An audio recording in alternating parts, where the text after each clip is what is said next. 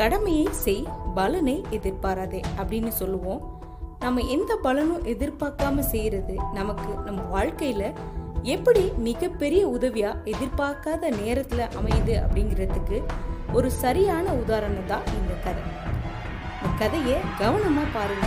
நாம எல்லாருமே தெரிஞ்சுக்க வேண்டிய ஒரு மெசேஜும் இதுல ரொம்ப வருஷத்துக்கு முன்னாடி ஒரு விவசாயி அவரோட தோட்டத்துல வேலை பார்த்துட்டு இருந்தாரு. அப்போ அவருக்கு கொஞ்சம் தூரத்துல ஏதோ ஒரு பையன் கத்துற சத்தம் கேக்குது. ஹாய் ஹலோ ஃப்ரெண்ட்ஸ் வணக்கம் and welcome to Thenmitta YouTube channel. நான் இன்னைக்கு ஒரு தன்னம்பிக்கை தரக்கூடிய குட்டி கதை ஒன்று சொல்ல போறேன். பார்த்துக்கிட்டு இருந்த வேலையை அப்படியே விட்டுட்டு சத்தம் வந்த பக்கம் நோக்கி ஓடி போய் பார்த்தாரு. அவர் போய் அங்க பார்க்கும்போது அங்க சதுப்பு நிலத்துல ஒரு பையன் மாட்டிக்கிட்டான்.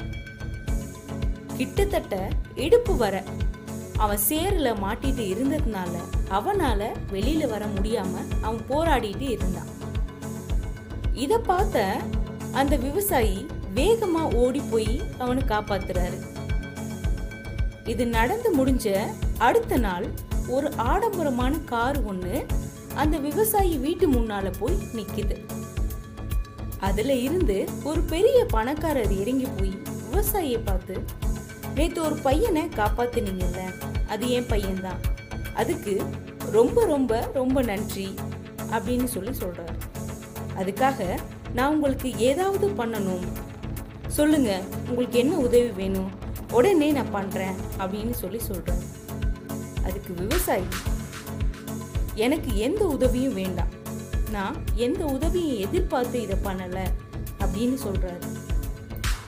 இந்த நேரத்துல அந்த விவசாயியோட பையன் அவர் வீட்டுக்கு வர்றாரு. அதை பார்த்து அந்த பணக்காரன் நீங்க எந்த பலனும் எதிர்பார்க்காம தான் என் பையனை காப்பாத்துனீங்க. இருந்தாலும் நான் உங்க பையனை இருக்கத்துலயே ஒரு நல்ல ஸ்கூலா பார்த்து படிக்க வைக்கிறேன் அப்படின்னு சொல்றாரு. அவன் எவ்வளோ படிக்க ஆசைப்படுறானோ அவ்வளோ வரை படிக்கட்டும். அதுக்கு நான் உதவி பண்றேன். என் பையனுக்கு ஈக்குவலா நான் உங்க பையனை படிக்க வைக்கிறேன் அப்படின்னு சொல்லி வாக்குறுதி கொடுக்கிறாரு. அந்த விவசாயியோட பையன் லண்டன்ல இருக்கிற பெஸ்ட் ஸ்கூலான சென்ட் மேரிஸ் ஹாஸ்பிட்டல் மெடிக்கல் ஸ்கூல்ல படிக்கிறான். அதுக்கப்புறம் அவன் படிச்சு முடிச்சு ஆராய்ச்சி பண்ணி பென்சிலின் அப்படிங்கிற மருந்தை கண்டுபிடிக்கிறான். அந்த பையன் வேறு யாரும் இல்லைங்க. அவர் தான் சர் அலெக்சாண்டர் ஃப்ளம்மிங் அதுக்கப்புறம் ஒரு விஷயம் நடந்துச்சு. என்னன்னா பணக்காரர் ஒருத்தர் ஹெல்ப் பண்ணார்ல. அவரோட பையனுக்கு உடம்பு சரியில்லாம போக அவரை நிமோனியாவால பாதிக்கப்பட்டாருன்னு தெரிஞ்சது. அந்த வியாதியில இருந்து அவரை காப்பாத்த உதவிய மருந்து என்ன தெரியுமா? சார் அலெக்சாண்டர் ஃப்ளம்மிங் கண்டுபிடிச்சாரே பென்சில். அந்த மருந்து தான் அவரை காப்பாத்த உதவி பண்ணுச்சு. அந்த பணக்காரரோட பேர் லார்ட் ராண்டல்ஃப் சர்ச்சில். அவரோட பையன் பேர் சர் வின்சென்ட் சர்ச்சில். இந்த பேரை எங்கேயோ கேட்ட ஞாபகம் இருக்கா? அவர் பிரிட்டிஷ் நாட்டை ஆண்ட பிரதமரில் ரொம்ப முக்கியமான ஒருத்தர். அந்த வின்சென்ட் சர்ச்சில் ரெண்டு தடவை காப்பாற்றப்பட்டார். நாம் எதை செய்கிறோமோ அதுதான் திரும்ப கிடைக்கும்.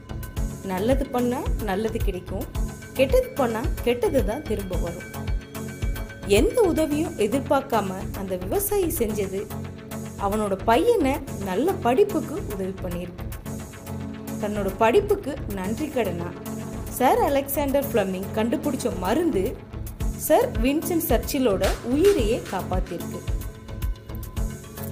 அதனால நாம நம்மளோட வேலைகளை அதாவது நம்மளோட கடமைகளை சரியாக செஞ்சாலே போதும். நிச்சயமாக அது நமக்கு மட்டும் இல்லை நம்மளை சுற்றி இருக்கவங்களுக்கு அது மிகப்பெரிய உதவியாக இருக்கும் அதே மாதிரி இன்னைக்கு நீங்கள் பண்ணுற சின்ன உதவி கூட நீங்கள் எதிர்பார்க்காத நேரத்தில் உங்களுக்கு மிகப்பெரிய பலனாக வந்து நிற்கும் இந்த விவசாயியோட வாழ்க்கை மாதிரி. ஸோ நீங்கள் நீங்களாக இருங்க.